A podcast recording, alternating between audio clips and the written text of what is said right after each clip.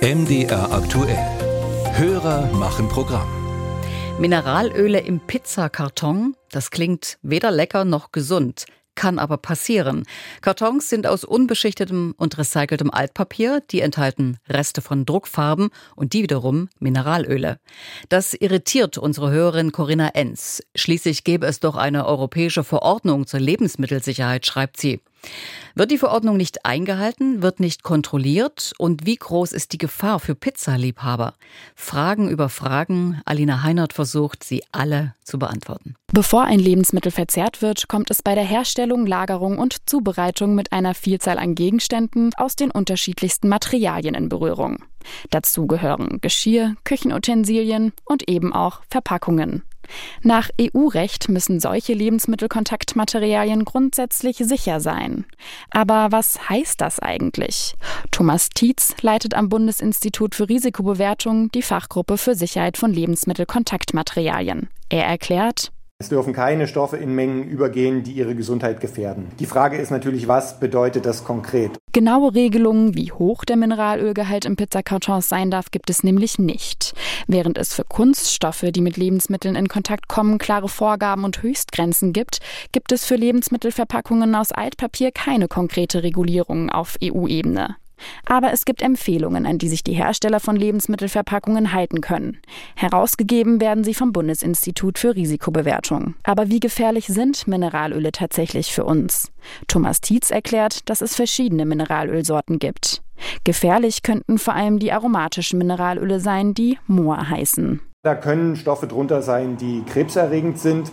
Und deswegen sollten eben diese aromatischen Mineralöl, Kohlenwasserstoffe möglichst nicht ins Lebensmittel übergehen. Moa können die DNA in Zellen schädigen und damit Krebs verursachen. In Deutschland prüfen Lebensmittelüberwachungs- und Veterinärämter regelmäßig, ob in Lebensmittelkontaktmaterialien Mineralöle vorhanden sind. Sie nehmen auch Proben von Pizzakartons. Untersucht werden die Proben dann von der Landesuntersuchungsanstalt, kurz LUA, der jeweiligen Bundesländer.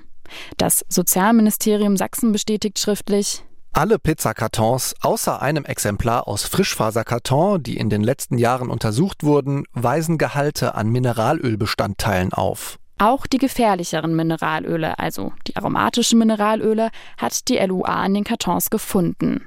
In welcher Höhe Mineralöle aus den Kartons auf die Pizzen übergehen, das sei jedoch schwer festzustellen. Zum einen sei hier relevant, wie lange die Pizza im Karton liege.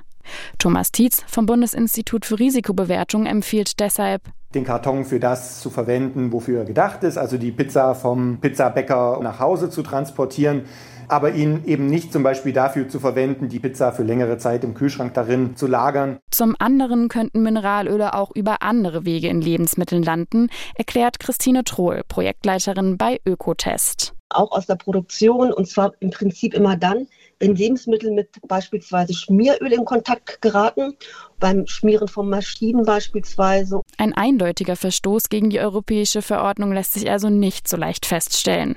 Wie das Veterinär- und Lebensmittelüberwachungsamt trotzdem auf bedenkliche Proben reagiert, beantworten sie schriftlich so. Befunde werden zur weiteren Bearbeitung an die zuständige Behörde des Herstellers der betroffenen Ware abgegeben. Weitreichendere, konkretere rechtliche Regelungen seien momentan nicht oder nur in kleinen Schritten zu erwarten, erklärt das Sozialministerium Sachsen.